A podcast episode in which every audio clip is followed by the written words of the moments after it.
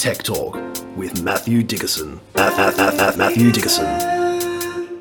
Tech, tech, tech, tech talk. Tech, tech, tech, tech, tech, tech, tech talk. Sit back and relax. It's time to talk technology. Hello, Masters of the Universe. I am He Man and I have the power. The power, ladies and gentlemen, to welcome you to Castle Grayskull for yet another Tech Talk with Matthew Dickerson. And here to unlock all the secrets of the universe, nine at a time, is the Grand Master of the Universe himself, Mr. Matthew Dickerson. Welcome back to Eternia, Matt. Are we putting our weights up just a little bit too much there? No, no, no, we're there. okay, right. Uh, if you're with it, I'm with it. I'm Yeah, there. we're punching with the big boys. All over it. That's good. so, speaking of punching with the big boys, I saw a funny little incident this week where it was actually my daughter who's at uni and just works some casual hours at a fashion retail outlet. I won't mention any brand names here, of course. And she just said over the last three or four days, there have been a few people coming in wanting to try on just a few particular lines of some of the new items that are coming out. Now, these are new winter items, the latest and greatest, all very expensive, of course. And she's thinking, well, this is great. This is obviously really popular for the particular company she works for. But none of them were buying it after they tried it on. And so she kept asking, obviously, probably chasing a few sales there. Yeah. And finally, one of them said, Oh, I've just come in to get the right size because I got this fantastic deal online, 70% off. And my daughter hmm. said, Well, 70% off for the weird. latest fashion. I'm sure if they're out of season, you might get some good discounts. Yeah, but it's, this it's is rare to have a sale going into the season. Correct. And on your top line new stuff. So she said to one of these customers, Can you show me the site? And so she pulls out a phone and has a look. And my daughter looked at it and said, It does look right, but oh, wait up. See the domain name there? It's just got one letter different in the domain name. So unless you're really trying to pick it up, Yeah, you- you'd say that looked like it. And she actually pulled up the proper site on her phone and had it beside this customer's phone side by side, and they looked identical. Wow. But again, just Except some for small the things. seventy percent. Exactly right. Yeah. And you can imagine you'd pay that amount, the 30% price that you'd normally pay, and you'd be waiting for this latest fashion to turn up in the post. And of course, it would never turn up and you'd never see your money again. Mm. But then, as people came in to try some of these clothes on, she started asking, and it was amazing how many people were coming in because Wow. they'd seen this. Well, they didn't know it was a scam, but this scam that was being put out there. So the the company that was doing it had done a really good job in getting into the inboxes or getting it in front of lots of people. So well done to them. Your marketing is really working quite well. But well done to your daughter for picking it up, and she deserves a pay rise. well, that's exactly right. I said so. All these people that came in to try it on and then realised they'd been scammed. Did they actually end up buying them? She said no, they were too dear then, so they wanted the the thirty percent price rather than the full price of it. But that's how easy it can be. You see something, mm. gee, that looks like a good special. I'll go and just try that on and make sure it's right. Now, some people wouldn't try it on. Some people would just go, I know my size, I'll order it there and say goodbye to your money. Yeah. So we haven't talked a lot about scams lately. Maybe we're slowly getting on top of them in different ways. I'm not convinced of that, but maybe we're having some success. But that one there, in terms of on the ground, just a real incident where you're just seeing the impact of that, there's a perfect example of exactly what happens still. Absolutely, it's a world of scams. Hmm. Except this one. Except for the, This is sorry. real. We're this real. Is, this, This is all scam. legit. Yeah, we're certified. Um, okay, folks, if you're on the land and listening to us from inside a tractor today, this first story may be familiar to you.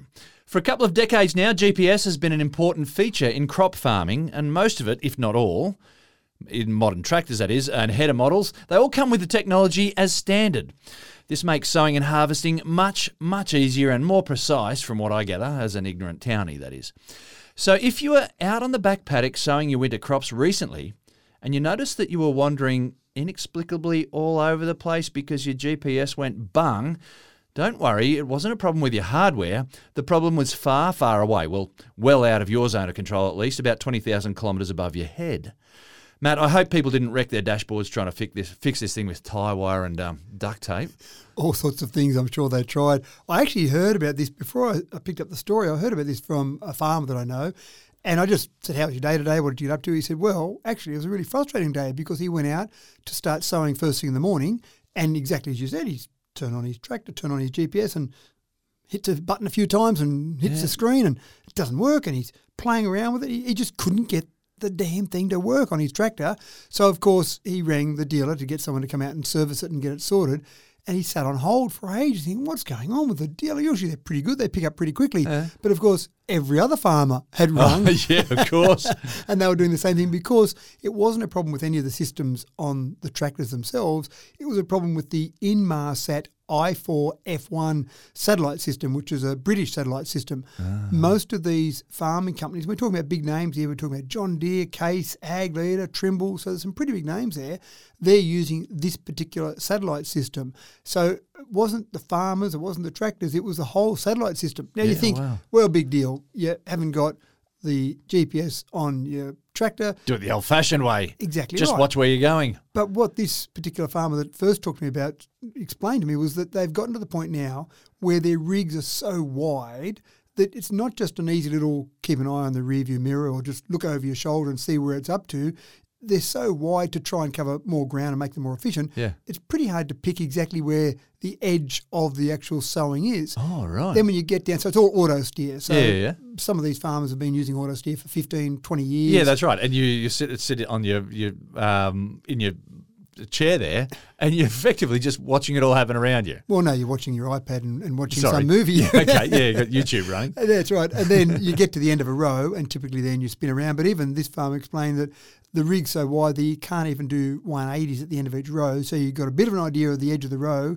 This particular rig that he was driving can only do 90 degree turns. And so you basically do a circumference around your paddock rather than go ah. up and down. Okay. So you can imagine when you get back around to where you just were a minute ago and oh where's the edge of that again so then Ah. of course you might double sow if you're sowing a crop you might double sow so you get a little That's strip. costly. that's costly and you get double bits of whatever crop you're sowing that growing there or you might have a gap which means you don't get an efficient or as efficient a production out of your And it's particular costly again. Exactly right. So basically, they park the tractors for a day or two until they fix the problem and then got it up and going.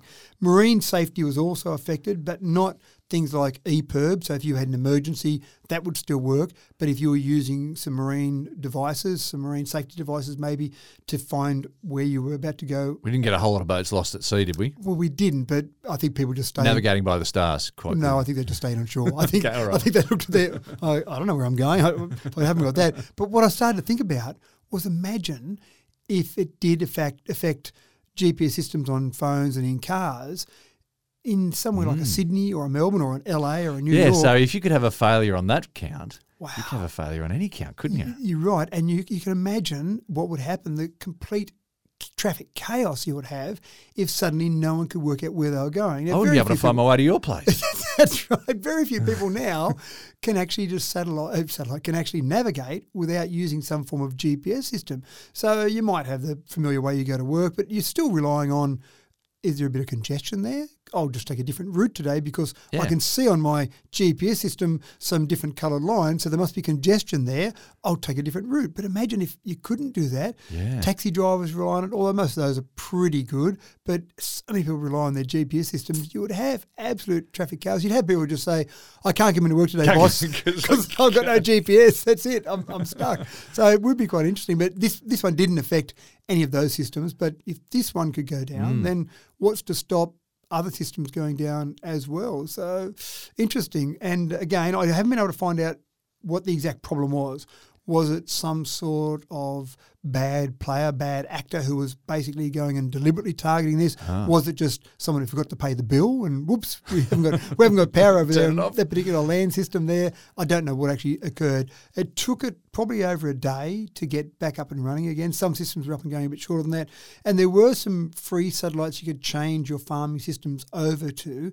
Some farmers did that, but it wasn't as accurate. So hmm. you kind of decided, do I just wait until the prop one's up and running again, or do I try and do that one? So hmm. yeah, we, we we've come a long way, and in terms of technology, we rely on it so much. don't we, we do, don't we? Technology has become the backbone of everything we do.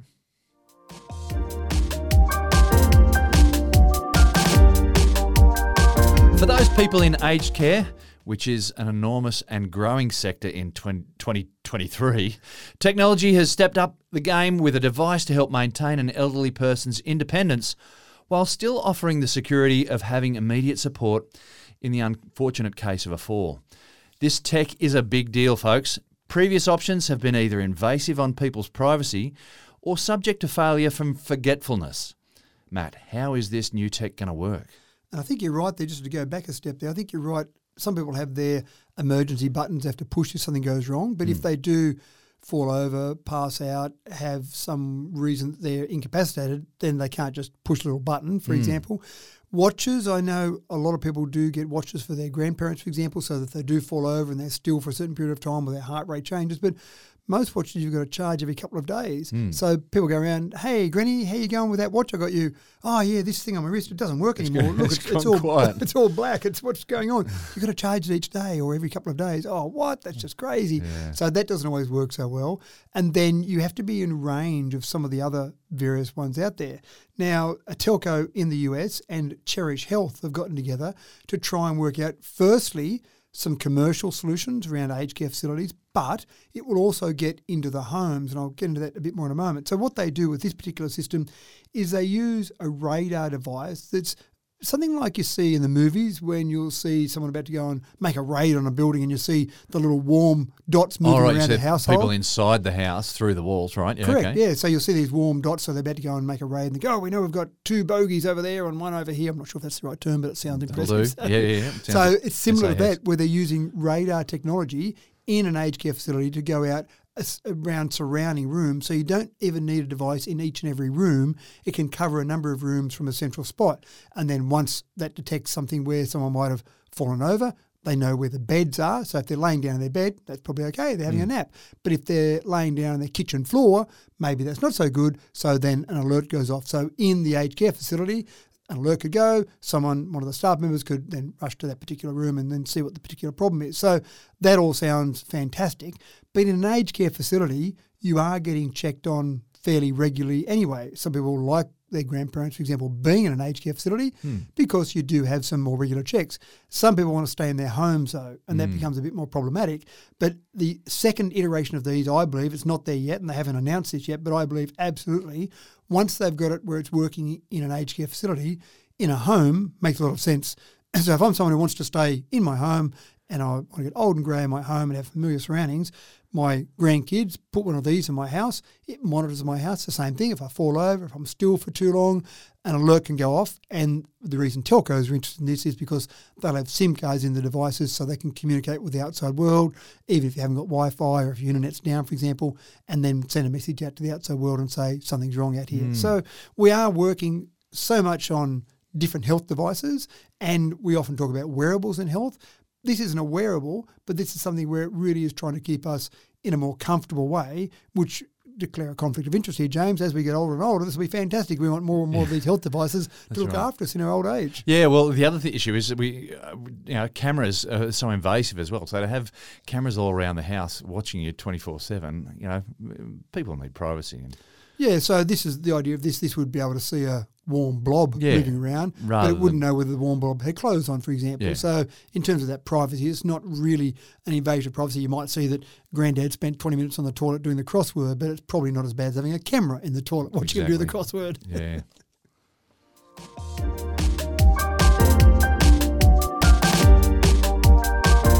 When you're providing an internationally recognised prize for something, you'd hope the recipient was being considered extremely carefully, and the processes are thorough, and the award will be received with esteem and without contention.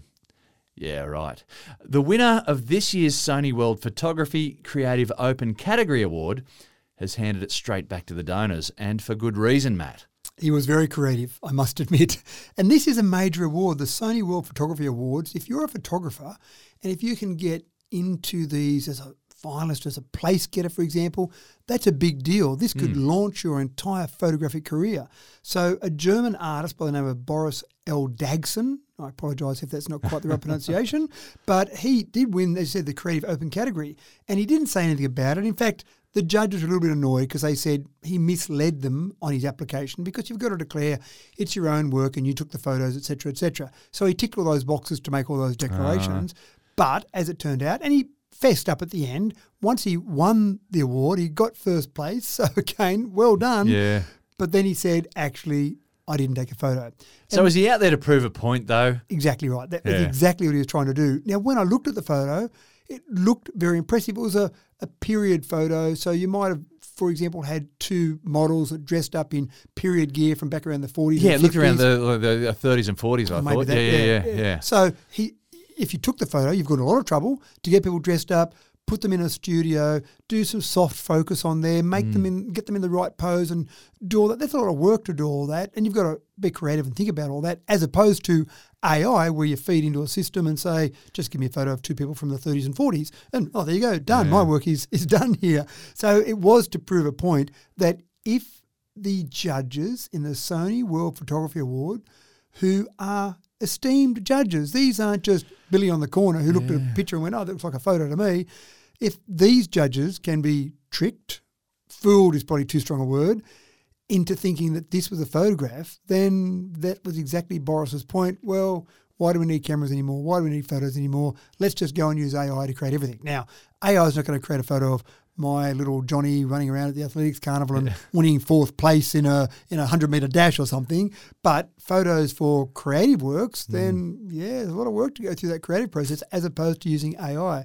so the judges weren't very happy in the end. I still think he did the right thing in terms of putting his hand up. Yeah, absolutely saying, did. Yeah, yeah, yeah. Yeah. By the way, But uh, yeah, outside of proving the point, yeah, but people at Sony they've invested a lot in this, and they integrity's everything. So Yeah, yeah, to have right. then been shown up to that, I can understand why they'd be a bit annoyed. Yeah, that's right. And I use a bit of AI when I'm posting things on social media.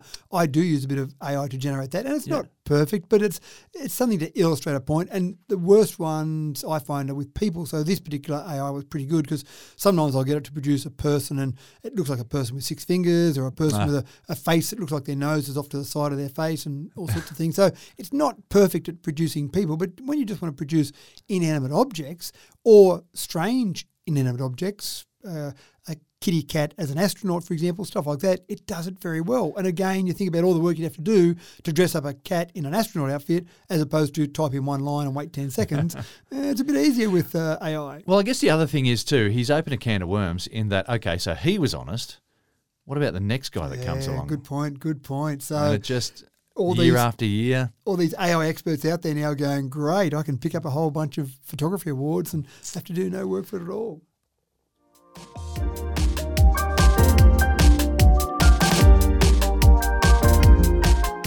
The Polestar 4 EV model is fresh out of its Swedish garage and it's had its launch recently. And it's setting new trends in automotive design, folks. Matt, from what I gather, rear windows are very, very much 2022. Absolutely right. Now, I know this is going to bring up one of your favourite memories that you've talked about from time to time, and that's the Homer. The, the car that Homer Simpson Yeah. was allowed to, design. design. That's right. And it goes back, I actually went and looked it up, episode 28 of The Simpsons. So it's a it's a one of the very early episodes back in uh, February 1991 was that particular episode. Oh, brother, where art thou? If you want to go and look it up. And of course, his long lost half brother Half brother, yeah. yeah, owns a, or runs a, a Detroit car manufacturer. It shows how old it is running Detroit car manufacturing. And of course, he says, design a car with a blank sheet of paper, and he comes up with a monstrosity, and the company goes broken. Yeah. His brother never talks to him again. Typical Simpsons. But I started thinking about it, and I think to a certain extent, what Polestar has done with this one, and we'll get onto the Polestar a bit more in a minute, but what Polestar has done with this one is really what I think EV manufacturers are starting to do. They've been given a blank sheet of paper like Homer Simpson, but maybe with someone with a few more skills than Homer, and they've been told to design a car where you don't need an engine bay, you don't need a petrol tank, you don't need, mm. well, maybe a steering wheel as we go forward. So you've got all these different things. Now, if you think about the motor car, Carl Benz patented that back in 1886. So we've had a long time to refine that internal combustion model.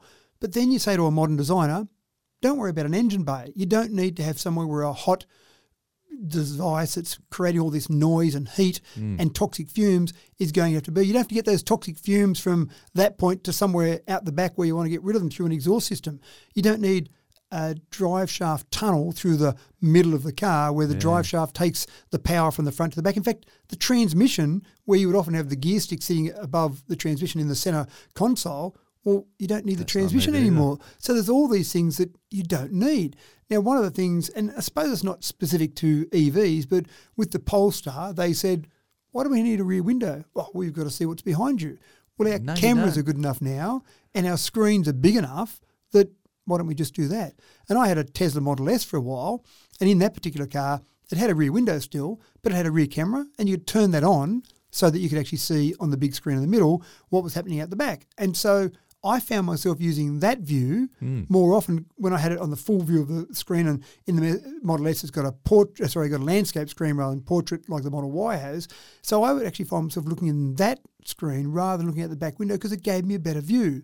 So that's exactly what Polestar have done. Now, other manufacturers are doing similar types of things. So Hyundai, for example, on their new Ioniq 6, they've got no side mirrors sticking out because they create a bit of air resistance. So they've got a little tiny bubble on the side that's got a camera in it, and then on the inside you've got a small screen. So you'd still look to the sides for your side view mirrors, but they're not actually a mirror. It's a camera and a screen. So I think we'll see more and more of this. I actually remember it was BMW who had a big thing they were doing at one stage. Uh, I probably think it's back early 2000, 2003, 2004 with some of their M series. One of the options with one of those was a carbon fiber roof. You paid, I don't know, thousands of dollars for it, and it lowered the center of gravity by about a centimetre. So they talked about this is a big feature. Get the carbon fibre roof because your centre of gravity will be dropped by a centimetre, better for on the racetrack. Well, with an EV, all that weight's down low. So if you get your carbon fibre roof, you've already got that. So all these differences that we've got now, Yeah. I just think we're only at the beginning. I think most car manufacturers with EVs are still designing something that looks vaguely like a normal car. Maybe no engine there, maybe a frunk up the front, for example. How far away are we before they just say, hold on, The Homomobile. the homomobile. We've still been doing things in a traditional way, but we don't need to. We can change the whole ball game now because we don't have these constraints, mm. which are natural constraints that you have with a car. So well done to Polestar. That's something a bit different. Again, other manufacturers are trying a whole range of different things as well. But I'm just waiting for someone to get to that point where they just say, you know what, let's just go back to a completely blank sheet of paper and start again.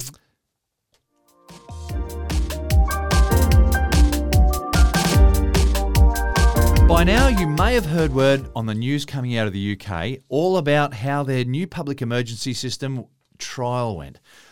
At the time of recording this episode, there was still 12 hours to go before the test, so we present this next story to you with an air of anticipation. From the organisers' perspective, hopefully everything went very smoothly. From a distance of 17,000 kilometres away, though, it'd be pretty cool if they blew open the gates of Hades, if you ask me. Matt, public emergency messages broadcast over mobile phones. What in the name of Orson Welles could possibly go wrong? Well, after the Canberra bushfires here in Australia a few years ago, there was a gentleman who came out with an idea of a little device that looked a bit like a small transistor radio, if people remember what they looked like. Mm-hmm. And he was going to sell these to everyone, and this was going to be the emergency notification device. You kept batteries in it, and you put in your glove box and some in your car, sell a screen across the nation, and then any emergency, you automatically got a signal on this. And anyone that heard that idea looked at him and said, why? Oh, We've got phones. Everyone's got a phone. Why would you try and sell them another software device? engineer, mate. That's all you need. That's right.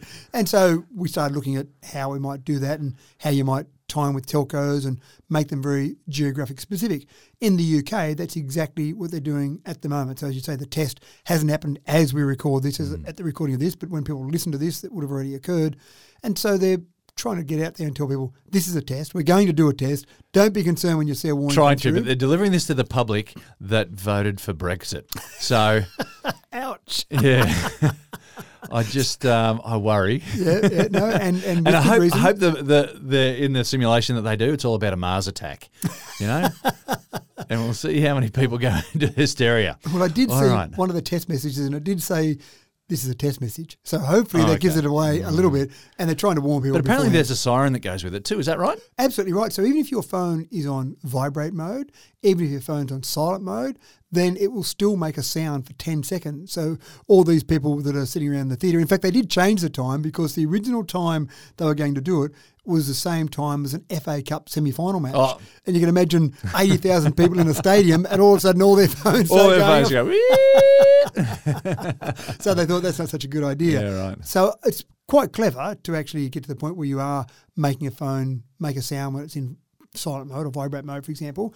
And so that all makes sense. But the whole idea of this test is to just make sure the system works. Mm. But then when they can start using it, you'll be able to do this in a very geographic specific area. So, for example, if Mary loses her child in a particular area in London, for example, and alerts the police, they can just put out an alert to the, the cell towers that are just near that area. Yeah, so okay. not across all of England where you might think, well, really, is that child being transported four hours away in the last 10 minutes? Probably not. So go where the problems are. Or if you did have a flood or a bushfire, then people in the way of that hmm. could be alerted and the rest of England could be, okay, everything's fine. I, I don't need to f- see an emergency message. And it also does it via your location, not via where you might be registered as your home. So if you're on holiday in the top end of England and there happens to be a flood or a bushfire or whatever, you'll still get the alert even though that's not your normal home. So that's a, an interesting piece of the puzzle as well, if you like. So that's kind of interesting in terms of the way they're doing that. So they're doing it via a cell tower.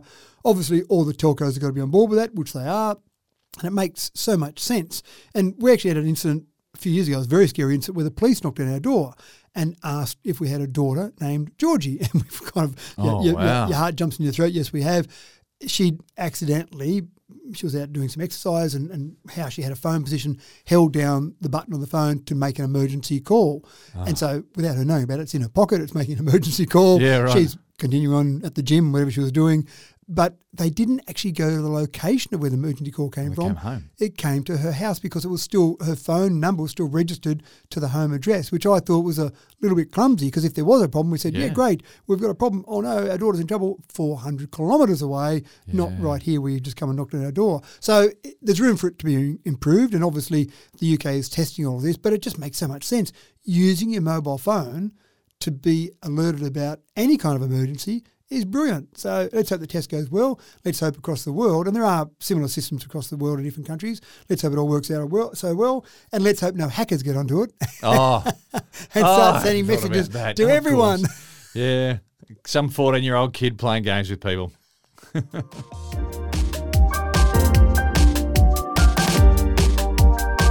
now for a story that will prod the body conscious right in the midriff.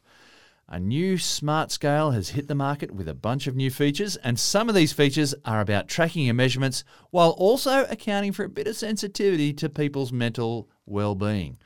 Matt, does this model give warm hugs when you step off as well? Almost, almost. It's very close to that, as close as it can possibly get. Now, I do actually like some of the systems that are out there now where you'll get scales that do things like check your BMI, check your percentage of body fat, a whole range of bits of information. We, we do talk about health products a lot here. And it all feeds that through to your phone so you can track it with an app mm-hmm. and maybe tie it in with some sort of weight watching app that's checking how much food you're eating. So all sorts of things tie together. But apparently, it's a bit of a demotivator for people when they step on the scales and they look down and the number is not the number they'd like to see. So they get a bit frustrated and annoyed, and then that blows their day, or they. There's a whole branch of psychology that goes into this, stepping onto the bathroom scales. Exactly right. Now, I thought it would have been good ish if you stepped on the scales and went, damn, I'm not where I want to be. Right, I, I won't go and eat those chocolates today or that chocolate cake or whatever, and I'll go and do some more exercise. But apparently, depending how far the number uh, is away from where you want it to be, then it can work in reverse. So if you get on and it's a bit higher, you might go and do some exercise. If it's too much higher, you go, damn it, nothing's working. Where's that chocolate cake? up, I'll go and gorge on it. Oh, yeah. So these scales, get ready for it. These scales do not show you your weight.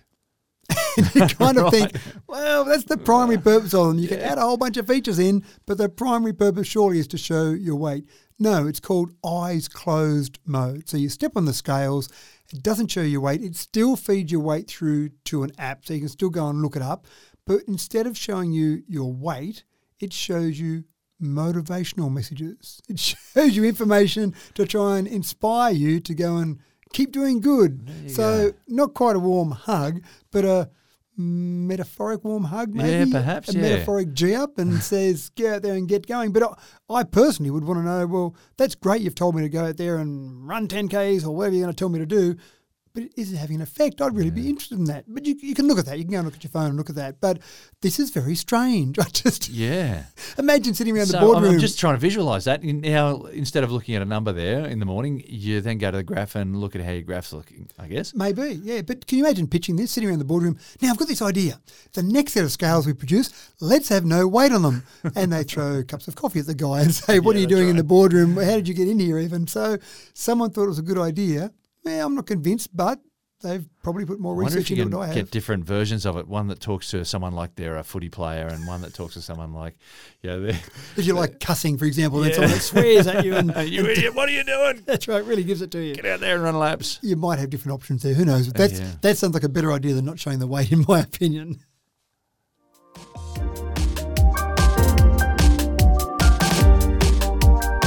Every sport has its elite level of competition, and all are tough in their own way, but very few could be said to be as grueling as the Tour de France. I hope, for argument's sake, that's a given, folks. So, everything bar nothing about the hardware, the clothes, the cleats, and a cyclist's health and fitness all need to be engineered and fine tuned to a nanoscopic degree on the tour. Calorie intake is a big thing, and AI is being employed by teams to calculate a compet- uh, competitor's nutrition plan precisely. Matt, this is what engineers do with F1 racing cars. The line between man and machine is smudged a little bit more here, with the Tour de France business being what it is. The only thing surprising to me about this story is that they haven't done it sooner. They Yeah, okay. Every edge in some of the Tour de France, and when you're cycling over that many days, over that many kilometres, you know, a couple hundred kilometres a day, over the best part of a month, then just any little tiny advantage would be enough. They design helmets to have 0.1% less drag than some other It's helmet. crazy. And every team's got their own nutritionist and or team of nutritionists and chefs and all that sort of stuff preparing all the food. This goes another level on top of that. It does, and I love watching some of the coverage there, where they, you do see the kitchen that the mobile kitchen that goes around with them. As you say, you've got your own chefs and your own nutritionists and the team of people cooking these up because. 25,000 kilojoules a day they're burning up while they're racing. Mm. That's now, phenomenal. if you can replace that correctly, that makes sense. So they've had all these experts, they've had these team of people that have been basically working out how much you're chewing up and then how much you've got to get through and all the rest of it. And that's been working pretty well for them. Obviously, people have been able to survive the whole tour and still look like they're fit and healthy at the end. But they started getting into more detail where they started tracking the exact details because they've got all these details of their heart rate, Yeah. exactly what their body's doing. Monitored to the, an inch of its life, yeah? Exactly right. And so they know all that. They know what they're burning up and they know what food they've been given before the race and then during the race and then after the race. So they then got good old AI, old friend AI, onto the program and said, work out with a bit more precision how all of these things could go together so that you're replacing the food that they're they're burning up, the, the energy they're burning up through the day with food that's going to be best to be turned into energy, for example. Let's see how you go with a model with all of that. Hmm. Now, they did some comparisons where they said, here's what we would have done in the past, here's how we would have taken those normal human inputs and worked at all those calculations and then do all those. And they give them a score of 100 at the end of a race or, or score of one if it was perfect. And so they found the coaches and the nutritionists and the chefs and everyone else got up to a maximum of about 0.55. So, in general terms, they were getting it right a bit more than half of the time. They then got AI to analyse the same information after a race, and with AI, they believe they could get up to 0.82 in terms of replacement of all that energy. So, a couple of teams started using it over the last year or so, and some people were winning races, winning longer races, not the tour in this case, but winning longer races with the, the ones where they had this improved nutrition through AI. So this year, lots of the teams using AI will be mm. basically feeding nutrition differently to their cyclists. So I expect this year we'll see not only improved performance overall of all the athletes, but the ones that have adopted this the best will probably be the ones that have got those riders that are up near the very top. It's not taking drugs. It's not cheating in any way. It's not like in some of the early Tour de France that some cyclist got on the train and took a bit of a a, a bit of a, a, a jump forward in the train. That's loose, isn't it? it is a bit loose. That's right. So it's not doing any of those things. It's not doing blood doping, etc. It's just using intelligent information that you've got there and analysing it to the nth degree. Can we then use that in our lives? Sure thing. It's probably a bit harder to get Joe Blow average, who can't even see what weight he is when he stands on the scales, to see what food he might need and stick to it. But if someone was really strict on their diet, absolutely they could use this. But I see this probably more for elite athletes at this stage, Yeah. more so than average you and me.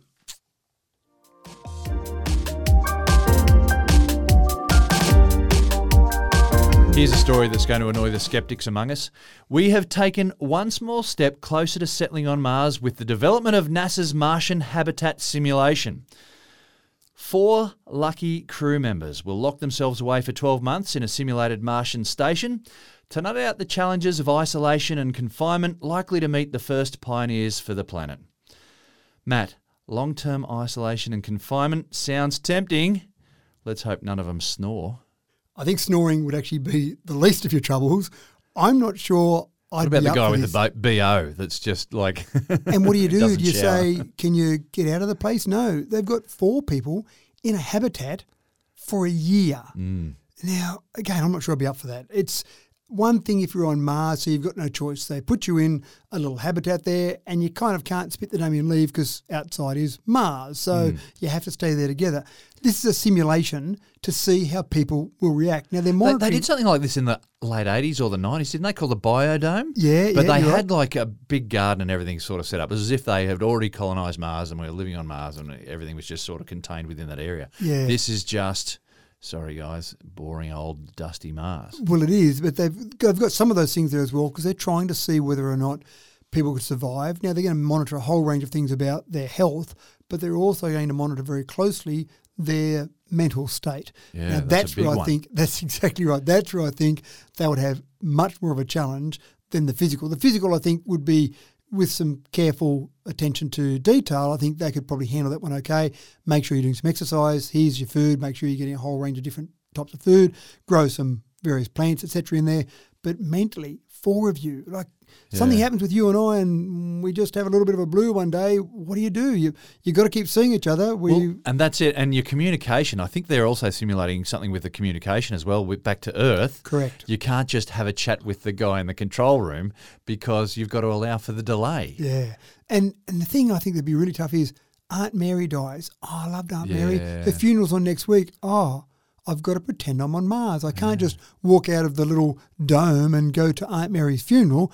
Maybe they could send a video to me Yeah, with the appropriate gets delay. sick or something like that, and you just Anything. yeah. oh, so gee whiz. it does sound tough, doesn't it? So that's I say I wouldn't be up for it because it would be too tempting. If something happened in the outside world, you just want to say, yeah, look, it seemed like a good idea, but I'm, I'm just going to walk out the door. Sorry, Yeah. guys, I've, I've had enough. Or I've had enough of you. I don't want. Don't Yeah, wanna- that's right. Don't want to hang around here anymore. This is too Well, much. look, they actually did something that was the um, Russian Space Agency uh, in team with the European Space Agency and the Chinese Space Agency back in 2011, I think it was. They actually came out.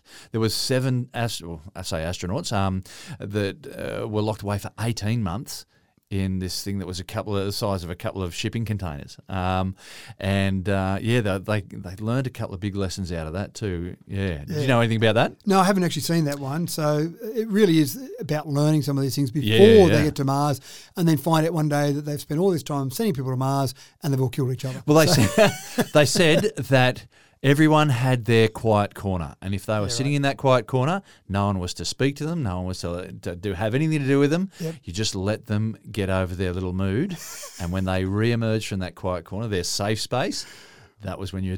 Well, I think I'd be the opposite. I think the there'd be too much quiet. If I've only got, in this case, four people in total, so three other people to talk to, I'd be wanting to talk to someone because I'd be going a bit stir crazy that I, I don't want a quiet corner. I want to, be able to communicate and talk to people. I'd have to send you a whole TV series of Yellowstone or whatever. And, That's right. Yeah. And, and again, that communication back there, adding the delay in there as if you were on Mars and you want to talk to someone. Well, you can't have a conversation. You've you've got to basically make a video message, send that off, and then wait for them to send you back a video message because we just can't have to and fro.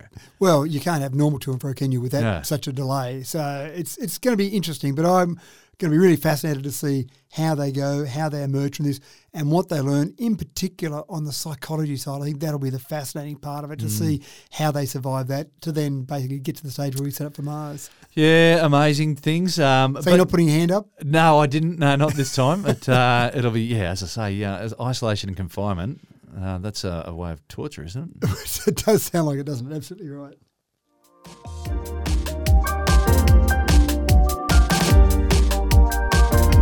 Ameca. A M E C A. Ameca.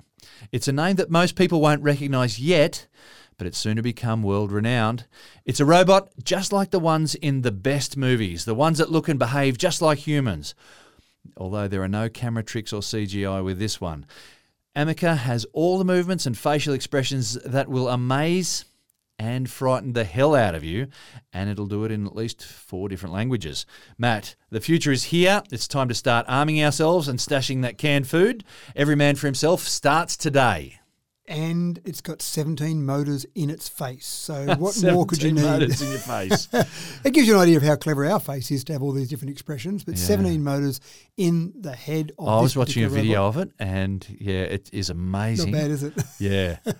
So one of the things that's fascinating, and they often talk about this particular humanoid or humanoid robot to be used for translations. For example, you go along for that important meeting with a head of state, and I've been in meetings with people in countries overseas, in China and Japan, for example, and you've got a translator. Hmm. And there've been times when I've said a 20 second long sentence, and the translator translates that in two seconds. yeah. And you're thinking, No, I've I said more than that. I've I said, said some really important stuff in there. How can you get it down to that? Or the opposites happen, where I've said a short sentence of five, six And seconds, they've elaborated. They- and it's gone for 30 seconds. And I said, Did you just say that I've got a funny head and no, my, my what you said out? was really offensive, and they had to find a really decent way around it. It may have been that. and I've also said some really funny things, and after the translation, the audience hasn't laughed. So maybe the translation was mm. lost there as well. So having some type of robot like this, where not only can you hopefully get all the words correct, so they're translating exactly what you said rather than their interpretation of what you said, but giving some meaning to it with their facial, Facial expression. cues. Yeah, well, so much. I mean, emailing. It's ho- so hard to pick tone with emailing, Yeah. whether we do so much. Yep. That's because you've given them all the words, but you haven't put the the facial tone with it, and so that's why yeah, conversation is so much better. Yeah, that's right. So this is something where I think will be used first of all in those sort of translations where you do have a translator mm. for those important meetings. No, no, let's bring the robot in and we'll understand better the conversation between the two of us. A, the translation will be very quick.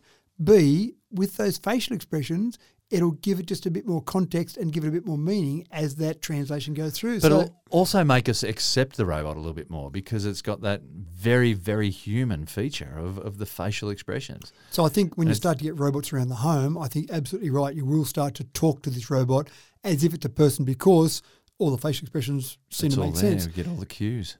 And then people have been saying to talk to it like that. They've been asking what the happiest day of their life is, the saddest day, what emotions can they experience. And of course, the robot gives very clinical answers to all of those. I don't experience emotions, for example. But again, it's one of these things that you start to get it. And I find when I type in things to ChatGPT, I always say please and thank you. I think I'm talking to Why? an AI tool. Why am I saying please and thank you? And there's no recognition back to say thank you for saying please and thank you, Matthew. but it is it, when you start to have this conversation that feels comfortable, you do start to talk I as was, if it's another person. I was really blown away by how subtle the facial expressions are. Mm. It was just, um, yeah, it was, it was so, I say, beautifully human. What what's been produced there? They've really thought carefully. Say, seventeen motors in the face there. Mm. Um, yeah, all the slight little lip movements uh, and eyebrow movements, uh, the crinkles in the face and whatnot to give away, you know, uh, these subtleties of expression. It's absolutely amazing. Check it out. Yeah, and think about really good actors when you're watching a, a good movie, for example. It can just be the raising of one eyebrow or the Yeah. pursing of the lips Yeah, that right. expresses all the emotion. So subtle. yeah, that's right. So Slight little wink of an eye. Yeah, yeah, yeah. fascinating. So anyway, that's what we've got looked forward to. This is the first one, and I can see other companies, other manufacturers, other entrepreneurs going, well, that's the future of robots. Let's go on 17 motors, forget that. We've got 30 in ours, and before you know it, there'll be hundreds of tiny motors across the face to really have every possible expression. And with one finger on the red button, I'm going to have to end this episode right there, folks. I'm sorry to do it to you, but all good things must come to an end. Thanks for another sterling episode of Tech Talk, Matt. Uh, no problems at all. I'll go out and check out those tractors to make sure they're going in straight lines now. Absolutely, and I'm off to finish out the or out the uh, living room of my underground bunker. Give it that warm, homely feel for the end of days. When a robot army does come for us, I want to go snuggled up to my wife on a comfy lounge, binge watching old modern uh, modern family episodes with a hot cuppa and a Tim Tam. Come and get me, robot overlords! I dare ya. Thanks for tuning in once again, folks. I'm your host, James Eddy. Grateful for your company, whether it be via fibre optics or copper cable or electromagnetic waves bouncing their gleeful way through the atmosphere. You've been listening to Tech Talk with Matthew Dickerson. Tell your friends about us and bring them along for next week's episode, which will be a cracking one, I'm sure. Until then, take care. See you when we see you.